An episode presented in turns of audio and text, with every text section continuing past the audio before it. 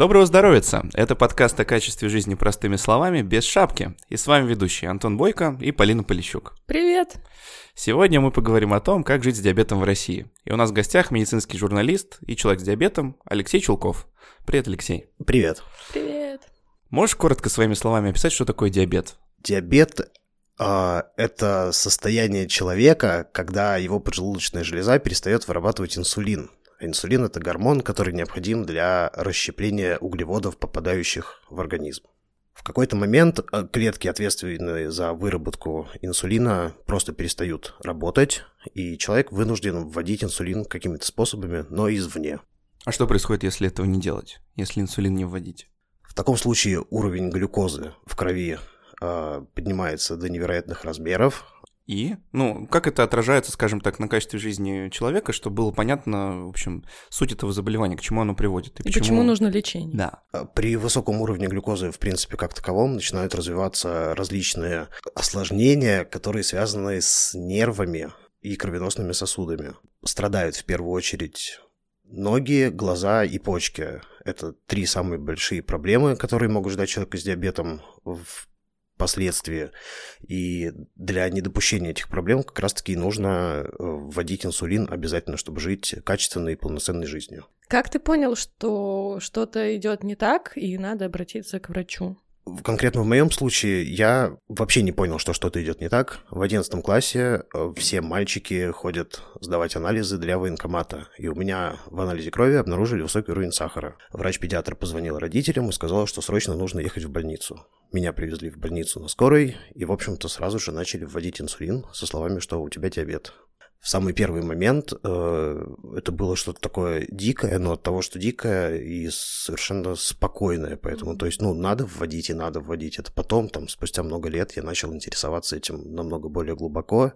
Было очень много юношеского максимализма, мыслей и слов о том, что мне это не нужно, у меня все хорошо и без инсулина. К счастью, опять же, мне повезло, и появились в моей жизни люди, которые смогли меня направить. Это и родители, и врачи, которые меня в какой-то момент начали окружать. Но есть очень много случаев, когда люди на протяжении первых 2-3 лет жизни с диабетом лишаются зрения частично или полностью, или начинают вынужденно ходить на диализ. Я всего этого избежал. Я в какой-то момент, опять же, понял, что я могу транслировать свои знания на более широкую аудиторию, чтобы люди понимали, что такое диабет, понимали, что это не от того, что ты ешь много конфет, тебе не нужно питаться капустными листьями и огурцами, можно кушать все, можно пить все, главное следить за уровнем сахара и вовремя вводить нужные дозы инсулина. Угу. А кстати, давай, если тебе не трудно, развеем самые-самые эти популярные мифы про людей с диабетом. Что нельзя есть конфеты, что на самом деле можно, что нужно колоть инсулин, а не нужно на него забивать. Мог бы ты рассказать об этом? Да, самый главный миф говорит нам о том, что диабет от сладкого. Нет, он не от сладкого. Теоретически можно рассуждать о диабете второго типа, который свойственен людям с полнотой.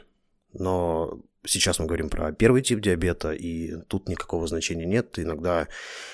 Чаще всего диабет возникает в молодом возрасте, иногда люди после 30 или даже 40 лет заболевают. То есть природа диабета совершенно не изучена. К сожалению, ни врачи, ни ученые не могут нам сказать, почему возникает диабет. Кто-то говорит о генетических сбоях, кто-то говорит о какой-то далекой наследственности, но однозначно говорить нельзя. Просто в какой-то момент сахар повышается, и человек понимает рано или поздно, что ему нужно вводить инсулин. Насколько вообще корректно употреблять слово «диабетик»? Мне кажется, что болезнь сама не очень изучена, и, насколько я понимаю, у тебя у самого... Как ты говоришь о том, что много людей теряют зрение, получают какие-то тяжелые осложнения на организм, вероятно, это связано с тем, что не диагностировали, не, соответственно, лечили диабет. В общем, корректного лечения не было. И люди вообще мало о проблеме знают. Еще и кличут диабетиками. Это корректно так называть этих людей или нет? Лично, на мой взгляд, нет. На самом деле это палка о двух концах. Кому-то абсолютно все равно, кому-то категорически важно, чтобы их не называли диабетиками или людьми с диабетом, или как-то еще.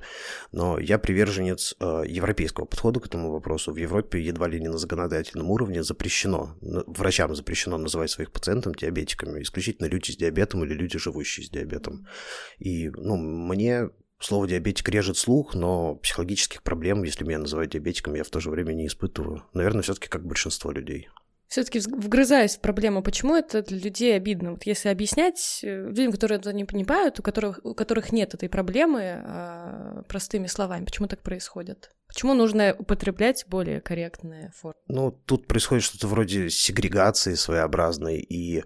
Я бы не хотел, чтобы меня считали отличающимся от здоровых людей, потому что, по большому счету, опять же, введение инсулина позволяет мне вести абсолютно полноценный образ жизни, и я себя не считаю... и нас всех нельзя называть наркоманами. А что такое бывает? Зачастую, очень часто, особенно в общественном... Колется, значит... Колется, значит, наркоман, хотя... Проблема, наверное, в том, что наркоманы когда-то начали использовать 2 инъекции и инсулиновые шприцы. Дело только в этом. Но людям все равно, и в чем-то их можно понять. Они не считают нужным, и, наверное, справедливо не считают нужным вникать в проблемы. И общество у нас на таком уровне развития, на мой взгляд, сейчас. В общем, многое предстоит изучить тем, кто сталкивается с диабетом. И столкнуться может каждый на самом деле. Поэтому стоит подходить к этой проблеме ответственно. А все-таки почему так происходит, что у людей диабет диагностируют, а потом... неизменно они скатываются в осложнения? Это вообще большой процент людей в России? Большой ли процент людей в России диабет доводит до такого состояния? Достаточно большой процент. Это целый комплекс причин, об этом можно говорить сутками напролет.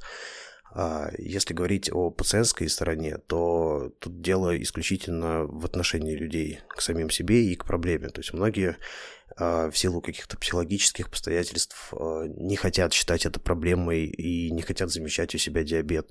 В первую очередь это касается людей, заболевших примерно в том возрасте, что и я, мне было 16 лет. Тут влияет действительно юношеский максимализм, когда у меня все хорошо, у меня все круто, и все друзья бегают там, тусуются, и хочется того же самого. Потом у кого-то вылезают те самые осложнения. У меня, к счастью, не вылезли. А вот как пациент, на что ты порекомендуешь обратить внимание тем, кто может быть в зоне риска? Да? То есть если у человека еще нет заболевания, он о нем не знает, но оно вполне может развиваться. На что ему нужно посмотреть? Сдавать анализ крови раз в полгода, может быть, даже раз в год, и смотреть на уровень сахара. В любом случае врачи сообщат об этом. Угу. То есть не более того, не нужно там бегать и сдавать кучу анализов у эндокринолога. Ни в коем случае. Это рождает лишнюю панику, вынуждает постоянно запариваться, заморачиваться, думать о том, что может быть. Но у нас у всех в жизни очень много дел, очень много проблем, и добавлять еще лишние проблемы со стороны здоровья мне кажется немножко странным, но очень много людей, и таких я тоже знаю. Если подвести итог, то заболевание может коснуться каждого. Касается оно того, что в организме не вырабатывается инсулин поджелудочной железой, гормон, который расщепляет глюкозу. А в итоге глюкоза в крови растет, кровь начинает сгущаться, некоторые свойства меняются, это приводит уже к некорректной работе организма и, в общем, без введения инсулина может привести к тяжелым разного рода осложнениям. Я думаю, что здесь мы для слушателей прояснили, что за зверь такой диабет. А давай поговорим об образе жизни твоем. Ты справедливо отметил, что человек с диабетом абсолютно такой же человек и ничем не отличается. Тем не менее, болезнь накладывает определенные ограничения на образ жизни. Можешь об этом рассказать? В твоем конкретном случае.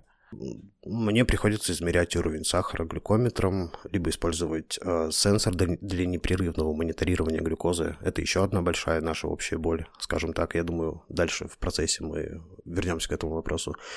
Нужно вводить инсулин, измерять уровень сахара перед едой, вводить нужное количество инсулина, рассчитывать количество углеводов, которые ты планируешь съесть. Это, пожалуй, основные проблемы. Как проблемы, это небольшие нюансы, я бы так это назвал.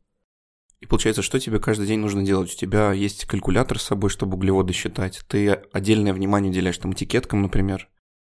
Этикеткам, да, уделяем внимание. К счастью, это вошло в привычку у большинства людей с диабетом.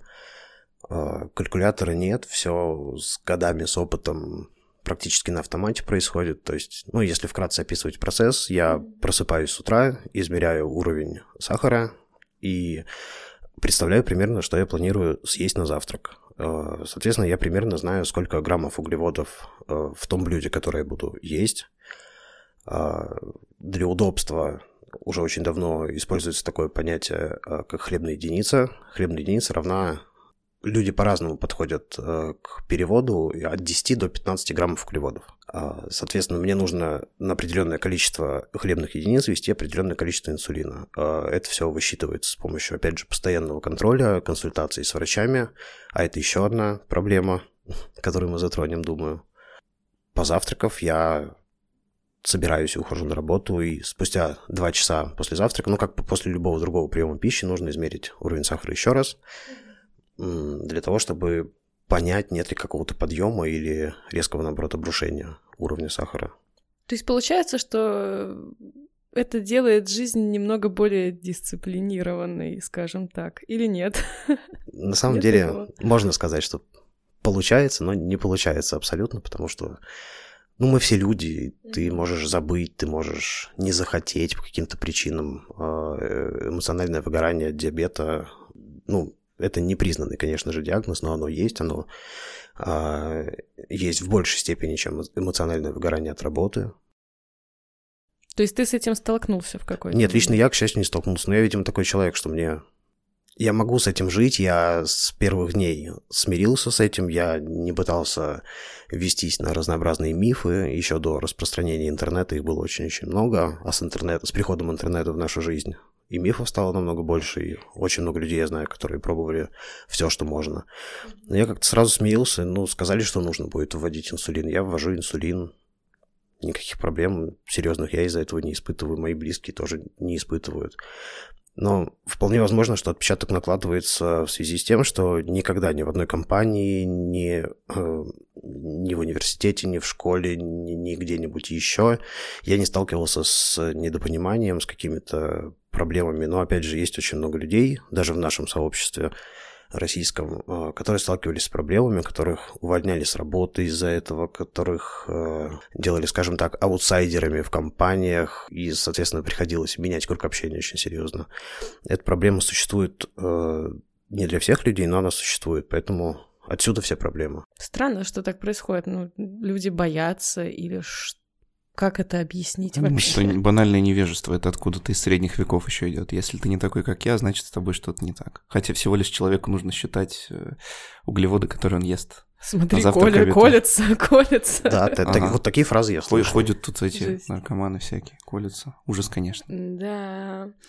А вообще, если к таким приземленным вещам, как дела с вечеринками обстоят, с путешествиями, с поездками? То есть это как-то накладывает отпечаток, это как-то ограничивает, или все-таки ты там идешь спокойно тусить и берешь с собой глюкометр, да? И что делать, если ты, например, ты в путешествии находишься, а эндокринолога под рукой нет? И инсулин закончился. Что делать? Спустя 2-3 года после постановки диагноза, как правило, человек нуждается в эндокринологе в широком понимании этого слова, действительно только для того, чтобы получить рецепт на инсулин или тест полоски или что-нибудь еще. Потому что практически любой человек начинает хотя бы минимально интересоваться, он уже знает себя, знает свой организм, знает, чего ожидать. Угу. А с вечеринками как? Нормально. Ну, то есть ты спокойно можешь, не знаю, с диабетом, например, там выпить немного вина или объесться пойти, можно, или как вот. Ну, абсолютно все можно. Если есть голова на плечах, то совершенно никаких проблем точно не будет. Естественно, очень много нюансов. Разные напитки алкогольные по-разному влияют на уровень сахара. Может быть, кто-то не знал, например, водка – это один из самых сильно углеводных, скажем так, напитков. Ого. Но, опять же, на любой бутылки с любым напитком написано содержание углеводов. Тут есть еще один нюанс.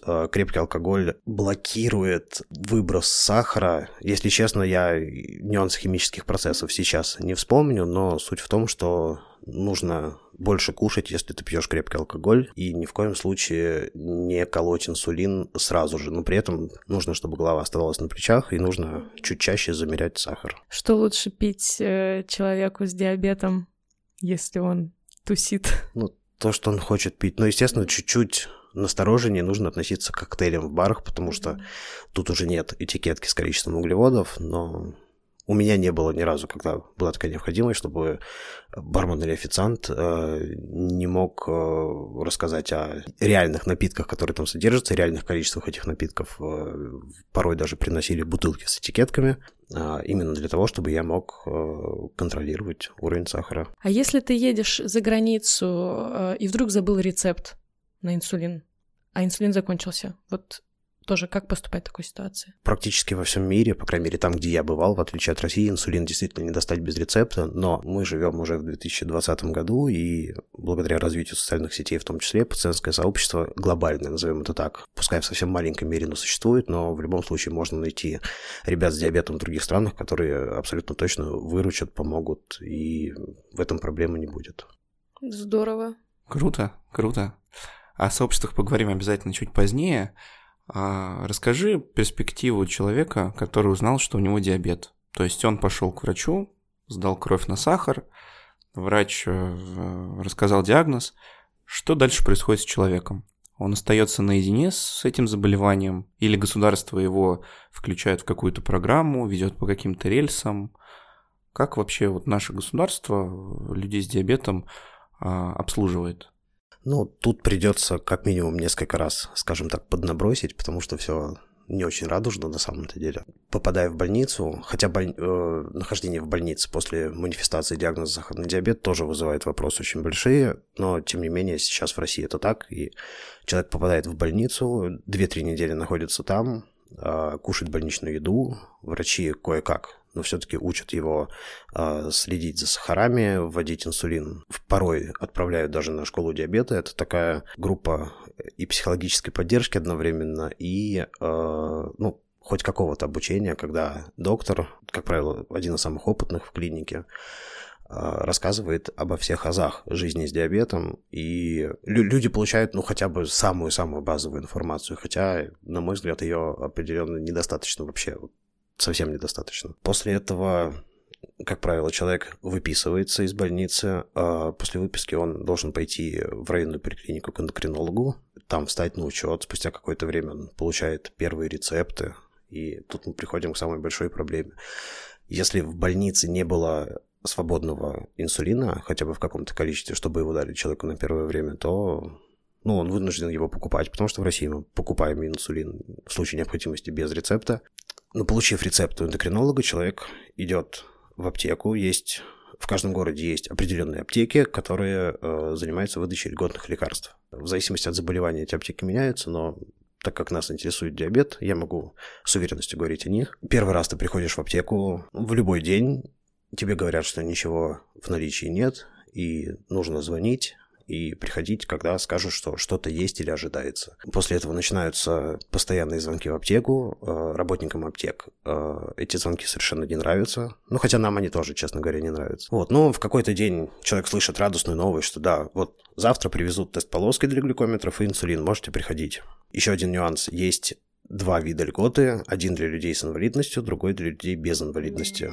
По большому счету это не накладывает никакого отпечатка, просто, кто-то хочет оформить инвалидность, кто-то не хочет, у кого-то корыстные побуждения, кто-то действительно считает себя инвалидом, но это психологический аспект. Например, у меня за 14 лет жизни с диабетом инвалидность была на протяжении 1 года. Хотя, по большому счету, особенно до 18 лет, всем детям выдают инвалидность именно для простоты обеспечения, но очень часто что-то идет не так, и люди не видят ни этой пенсии, которой хватало хотя бы на что-нибудь, не видят более простого обеспечения. Как говорят на этих комиссиях, у вас же руки-ноги на месте, поэтому что вы хотите, вы не инвалид, уходите. И диабет — это не болезнь, а образ жизни. Хотя я на протяжении некоторого времени разделял этот принцип, но сейчас я считаю, что это все-таки в корне неправильно, и, нужно просто разграничивать для себя, что такое диабет, что такое образ жизни, и так однозначно говорить, что у тебя нет проблем, потому что это просто твой образ жизни. Начнем с того, что каждый человек волен сам выбирать свой образ жизни, а диабет он выбрать или не выбрать не может, поэтому есть нюанс. Так вот, возвращаясь к аптекам. В аптеку, работающую с 10 утра, нужно прийти примерно к 7 часам утра.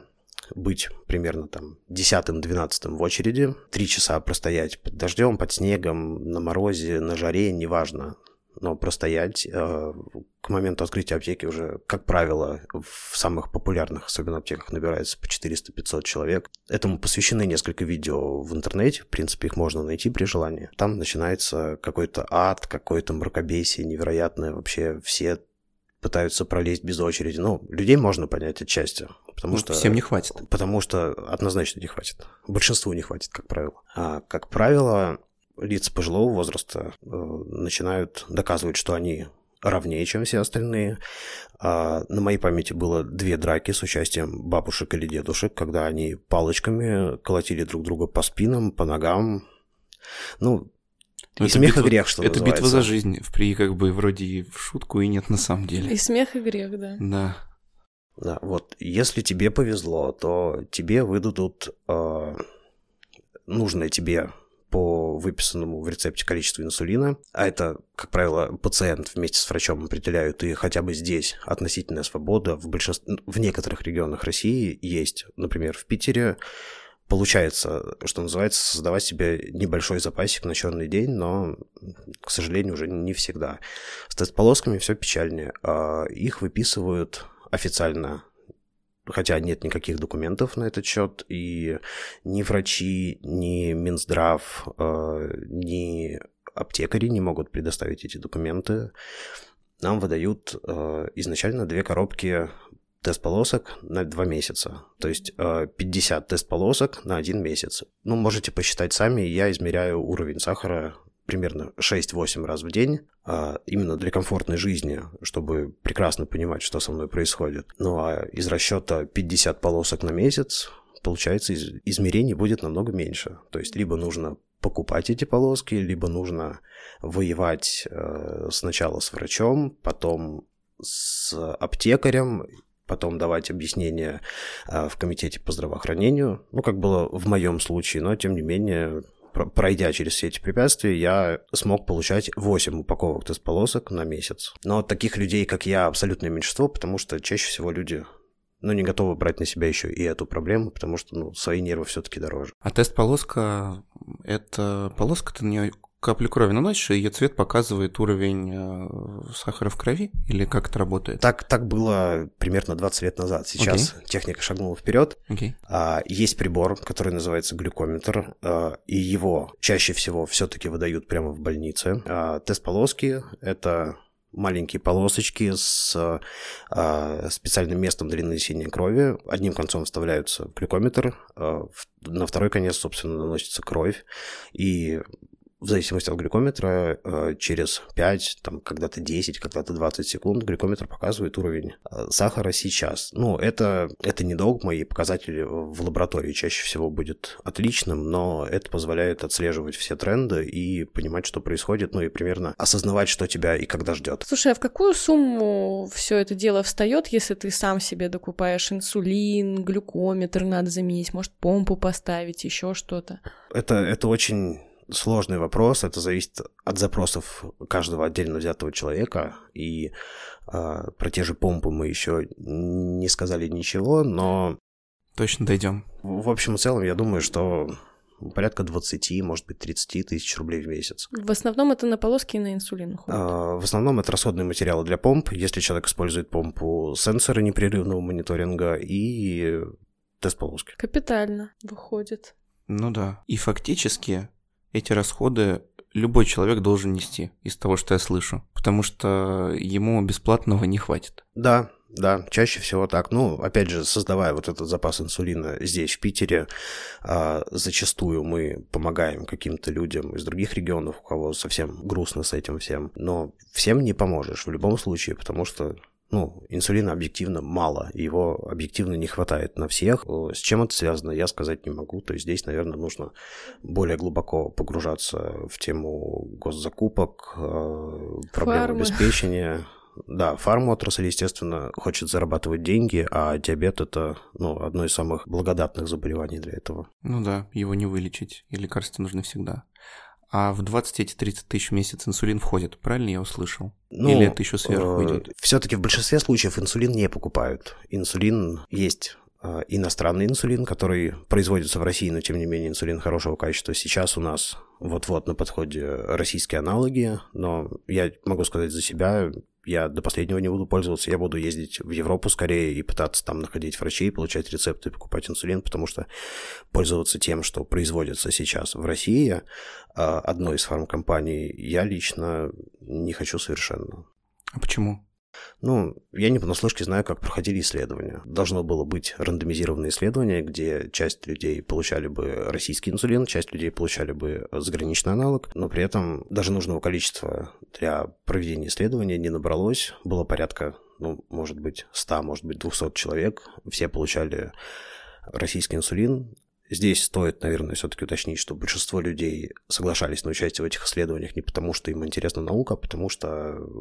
по условиям участия в этом исследовании выдавались тест-полоски. При этом опубликовали какие-то гениальные результаты совершенно, то есть едва ли наш инсулин не превосходит зарубежный по всем своим качествам, но я попробовал пару раз, у меня возникали покраснения в местах инъекций, и я эту идею для себя откинул надолго, надеюсь, навсегда. То есть получается, что идея импортозамещения здесь тоже не очень, скорее всего, работает. По России уже выписывают, чем меньше город, тем...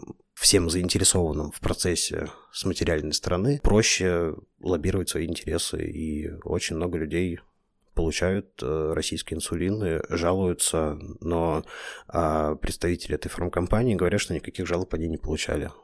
Вот так вот. Ну, смотря что считать под работой, потому что его закупают, и, вероятно, он покупается и людям отдается, потому что выбора нет. Так что... работать работает, но в эффективности вопрос.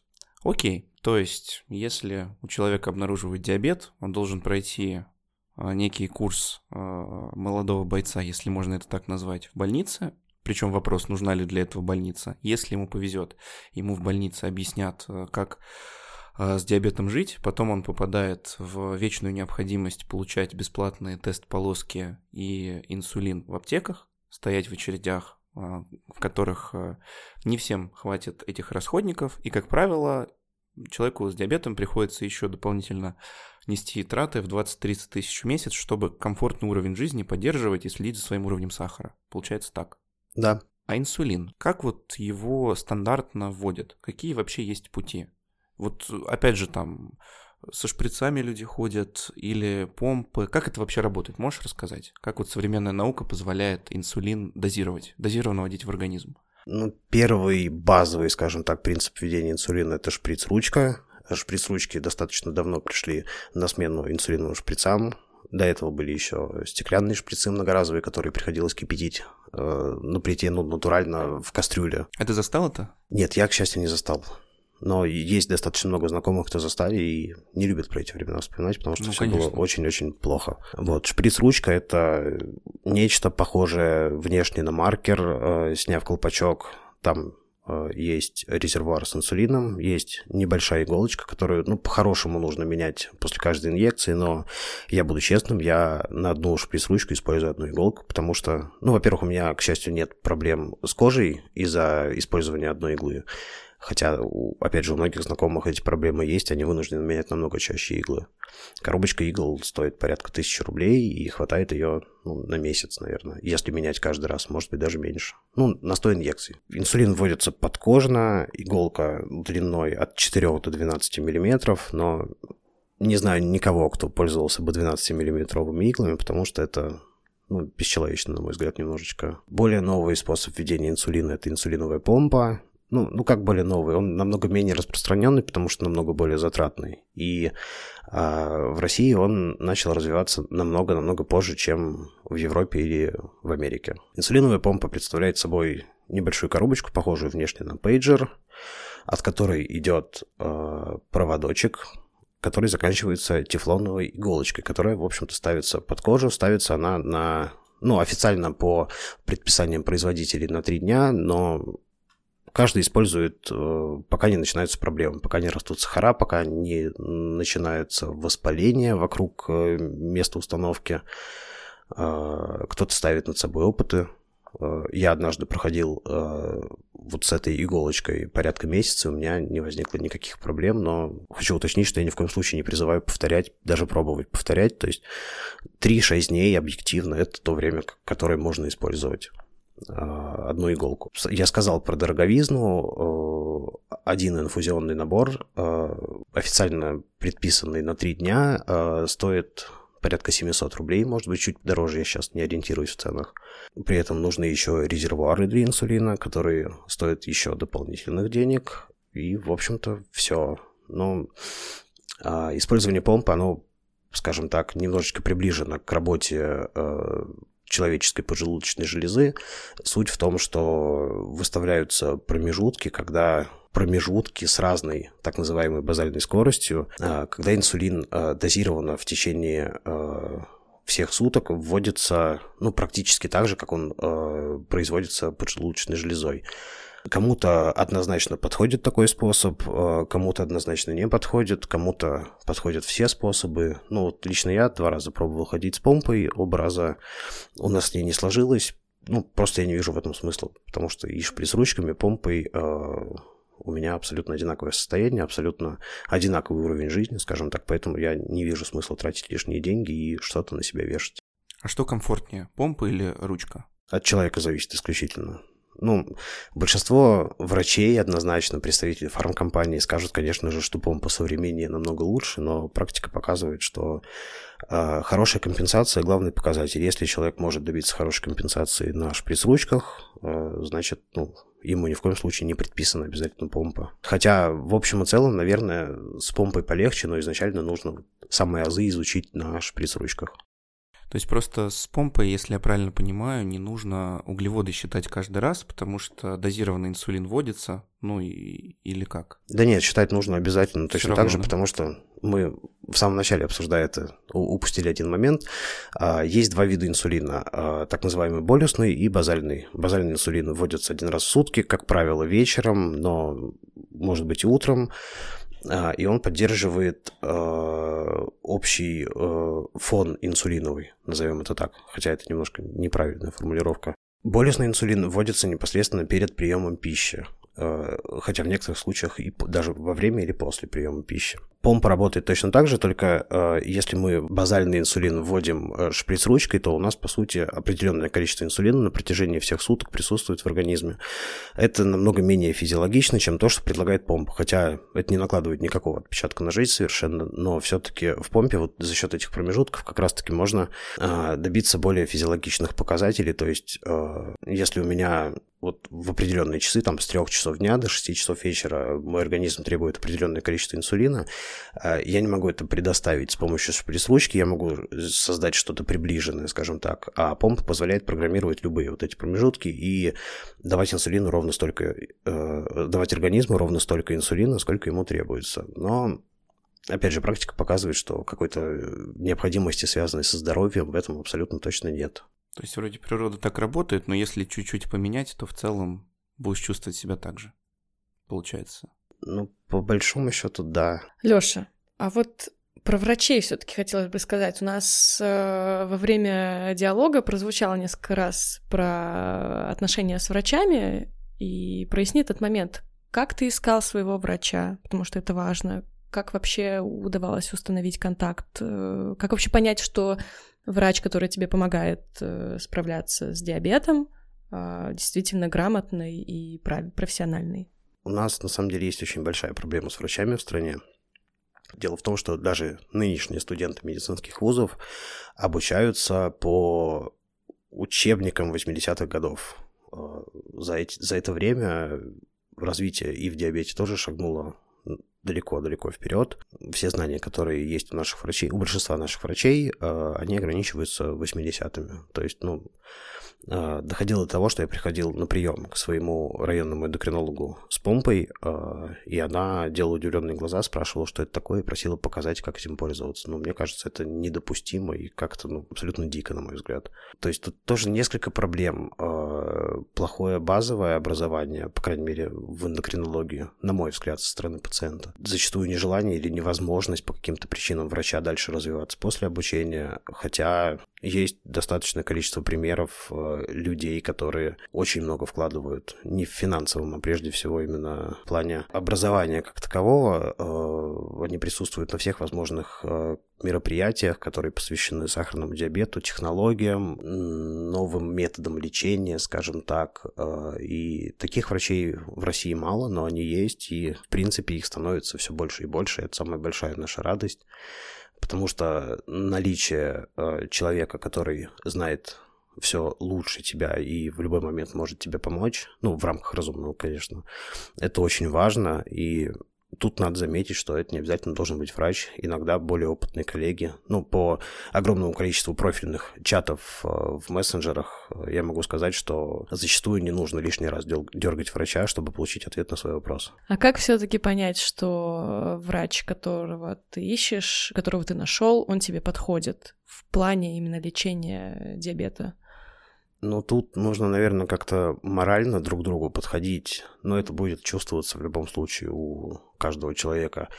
Есть врачи, которые по-прежнему настаивают на употреблении строго определенного количества углеводов на завтрак, обед и ужин и строго определенного подкола инсулина именно на вот эти вот хлебные единицы. Это как раз-таки тот самый подход из 80-х, потому что ну, нельзя питаться листьями капусты, иногда морковью и огурцами и при этом жить нормально. То есть я хочу кушать то, что я хочу, пить то, что я хочу, и я считаю, что мой врач должен разделять мою точку зрения, мой подход. Мой врач разделяет. Поздравляю. Спасибо.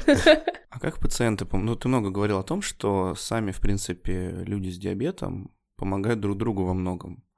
Могут, если что, дать инсулин, подсказать, дать совет. Как вообще работают пациентские сообщества в России? Пациентских сообществ не то чтобы очень много, и если исключить вроде бы большие группы в соцсетях, которые созданы для того, чтобы их владельцы в итоге получали деньги за рекламу, за размещение рекламы от фармкомпаний, конечно же, то, пожалуй, в России можно назвать только одно. Это сообщество Diabetes Connect. По большому счету, это инициатива одного конкретного врача. Наверное, чтобы не рекламировать, мы сейчас не будем называть имен, названия клиник и так далее. Но эта женщина в какой-то момент поняла, что она хочет сделать все возможное для того, чтобы изменить подход к диабету и мнение о диабете в стране в целом, не только среди людей с диабетом, но и среди всех вообще людей, то есть, хоть как-то информировать, как-то доносить то, что происходит в мире, а не зацикливаться на прошлом.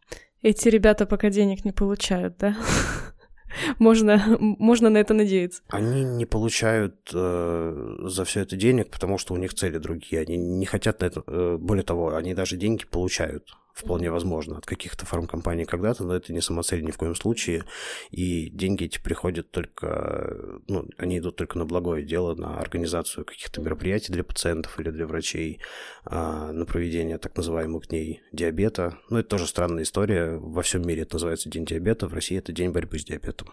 14 ноября, и уже много лет подряд Diabetes Connect проводит мероприятия, приуроченные именно ко дню диабета. Кажется, 14 ноября родился, собственно, ученый, который выделил из поджелудочной собаки инсулин, если да, не изменяет память. Да, Фредерик Бантинг, не помню, только в 27-м, по-моему, году это произошло. Да, 14 ноября он родился, именно поэтому День диабета и поставлен на эту дату, скажем так.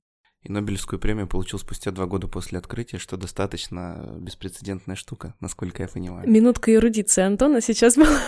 Но это говорит только о том, насколько важным это открытие было для человечества на самом деле, насколько это все изменило. Вернемся к сообществу. Оно вообще большое? То есть каков его охват? Если мы будем заходить со стороны подписчиков в соцсетях, то в общей сложности, наверное, порядка 60 тысяч человек, что, конечно, не отражает действительность, на самом деле их все-таки поменьше. Активное ядро сфокусировано в нескольких региональных чатах, и это полноценное сообщество людей, объединенных одной идеей, которые хотят, которые вынуждены друг другу помогать и периодически вынуждены просить помощи, точно так же.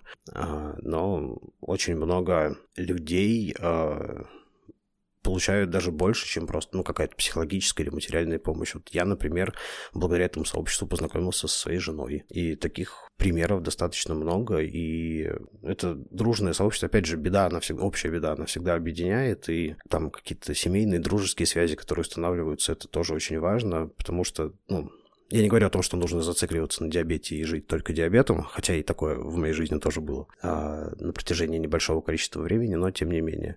Просто такие люди нужны, потому что всегда будет кто-то более опытный, кто тебе поможет, подскажет в какой-то непонятной ситуации, а потом впоследствии ты точно так же начнешь помогать людям, которые только-только заболели. А еще такой момент, когда человек заболевает диабетом, то есть не заболевает, когда он узнает о своем диагнозе, какие у него есть варианты, где брать информацию, где ее читать? Вот ты к каким ресурсам, к каким источникам обращался и обращаешься до сих пор? Ну, если говорить про самое-самое начало, то был только один ресурс, это, ну, адекватный ресурс. Это форум diaclub.ru, по-моему, так он называется. Вроде бы он даже до сих пор существует, но это был 2006 год, и тогда не существовало больше никаких вариантов. Ну, может быть, вернее, существовали, но я о них не знал. Тут есть еще одна очень большая проблема. Очень много лохотрон, очень много мошенников, которые постоянно пытаются убедить доверчивых людей использовать какие-то совершенно невероятные... БАДы. Если бы БАДы, там очень много всего, начиная от специальных пластырей, которые существуют в двух вариациях для пупка, для наклеивания на пупок и для наклеивания на пятки. Эти люди внушают, ну, как правило, бабушкам и дедушкам доверчивым, что вот заплатив там эти 3-4 тысячи рублей, они точно излечатся от диабета, если на протяжении какого-то времени будут на ночь приклеивать вот эти вот пластыри. Есть, ну, наверное, сотни разновидностей самых разнообразных напитков, чаев прежде всего, называемых монастырскими. Есть какие-то горные сборы. О, да, я читала, кстати, про это. Вот из последнего и... ну, такого забавного. Я не знаю, насколько можно это произносить в эфире, но люди предлагали... Мы вырежем, если что. Люди предлагали лечиться попками пчел, ловить пчел. Да не, мы оставим это, конечно. Ловить пчел, сушить их, и после высушивания обязательно кушать. Про количество, честно говоря, не помню, потому что, ну, прошло какое-то время, как я об этом читал, но совершенно невероятных историй очень-очень много. Я просто... Это мне напомнило, ну, честно говоря, грустную историю про то, как люди уезжали лечиться от рака укусами комаров. Вот, ну, что там... Что-то такое тоже было, я уверен. Того, да. Да. Мне кажется, человек всегда придумает некий способ лечиться. Тоже недавно слышал, рак лечили биополями в эко-отеле в Хорватии. Ну, за что мне, честно говоря, кажется, надо людей сажать просто, потому что это убийство. Ну, в общем это другая тема. Друзья, это бред, если что. Вот все перечисленные способы и похожие на них — это не терапия. Так все-таки, да, вернемся к теме информации. Представим себе человека, узнавшего о том, что у него диабет. И он находится в небольшом городе, где, может быть, сообщество есть, но оно маленькое, он о нем еще не знает. Где искать информацию? Ну, понятно. Как выйти? Да, может врач, конечно же, сказать, но не факт, что повезет. Вот это одна из задач вот этого сообщества Diabetes Connect, я как пациент, имеющий непосредственно к этому отношение, пытаюсь делать все от меня зависящее в подходящих ситуациях. Они проводят достаточно большую работу с региональными врачами о том, что на предмет того, чтобы врачи сообщали пациентам, только заболевшим, о существовании такого проекта или пускай даже любых других проектов, где нет откровенного бреда, чтобы люди там подписывались в соцсетях, читали сайты и получали, ну, действительно адекватную проверенную информацию от хороших врачей, которым можно доверять. Ну, здесь я могу ручаться, что это врачи, которые стоят того, чтобы им довериться. А иностранными какими-то источниками ты пользуешься, читаешь что-то на английском языке? И как вообще за рубежом в плане, как минимум, информирования вся эта история развита? Ну, за рубежом, в первую очередь, это блогерская, на самом деле, сейчас история. Как это не странно, но они ушли от каких-то информационных порталов, и есть очень много ребят, причем самых разных возрастов, занимающихся самыми разными вещами, но они действительно хорошо, интересно пишут о диабете, они ссылаются на проверенные источники, они на все там, да, фанаты доказательной медицины. Ну, они обо всем пишут в соответствии с международными рекомендациями. Ну, ты говоришь о пациентских сообществах именно сейчас, то есть, что они перебазировались в блогерские какие-то платформы. Там даже, да, там нет сообществ, там есть блогеры, назовем их инфлюенсерами, вокруг которых тусовка собирается, но при этом там нет никакой звездности, то есть просто люди на равных абсолютно встречаются, общаются, обсуждают какие-то вопросы, делятся опытом. Мне зарубежные источники интересны с точки зрения технологий, потому что в России беда с этим, прям совсем беда, и там они опережают нас лет, ну, дай бог, на 15, наверное, если не больше. А конкретный пример можешь привести вот коротко? Ну, самое простое – это система мониторинга сахара. У нас все это появилось совсем-совсем недавно. Есть одна компания, производящая помпы, которая вместе с помпами предлагает использование мониторинга. Это накладывает дополнительные расходы, достаточно большие, но и... У нее на протяжении долгого времени в России конкурентов не было, хотя во всем мире есть еще два варианта использования мониторинга. На каких-то этапах их было даже больше. Но один из них пришел в Россию 1,5 года назад, а третий до сих пор не может прийти. Ну и, насколько я знаю, даже не особо и хочет официально приходить. А для непосвященных система мониторинга сахара вкупе с помпой и с другими устройствами это что? Это система непрерывного мониторинга, в принципе, это небольшой тефлоновый усик с пластырем, устанавливается подкожно. То есть, грубо говоря, человек ходит с такой небольшой...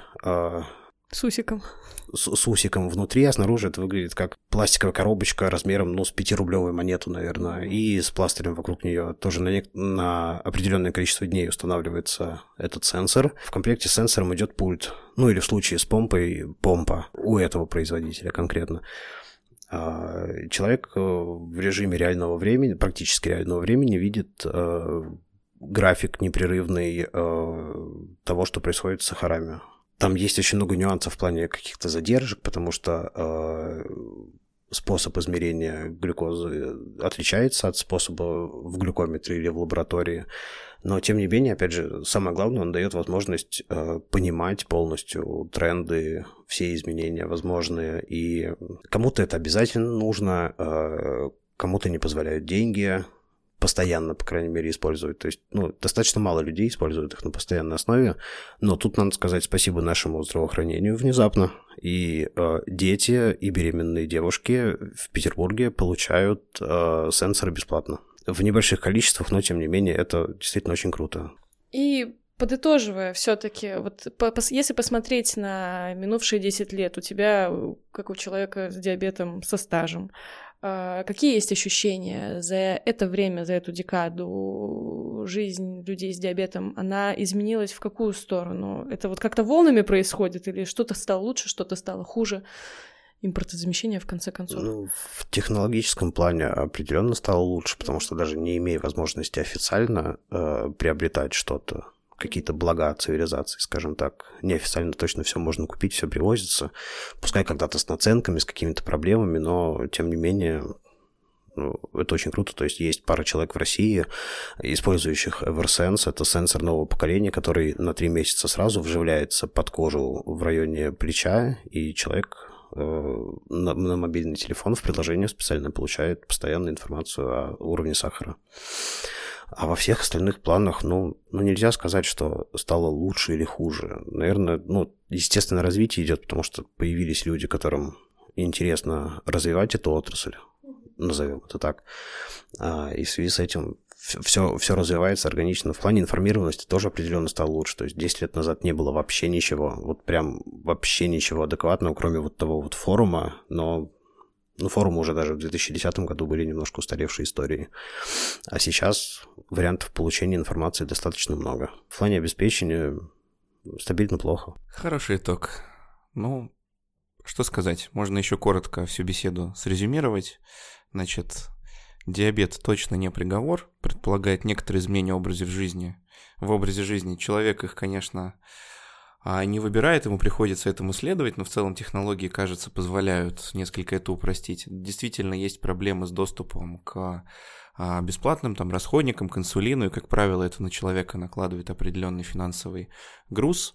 Вообще, конечно, понимая, с чем сталкивается человек с диабетом в России, с традиционной системой, я надеюсь, что у слушателей после этого подкаста, мне кажется, возникнет больше понимания к ситуации, в которой оказываются люди с диабетом, в ситуации вынужденной, возможно, не самой приятной, и то, что эти люди достаточно стойко это переносят, вызывает большое уважение. Я надеюсь, что слушатели в следующий раз подумают дважды перед тем, как назвать человека с диабетом диабетиком, понимая, что для него это может звучать оскорбительно. И в любом случае паниковать не нужно, и бояться тоже не надо. В любом случае есть пациентские сообщества, в которых вам смогут помочь, если у вас диагностируют диабет любого типа.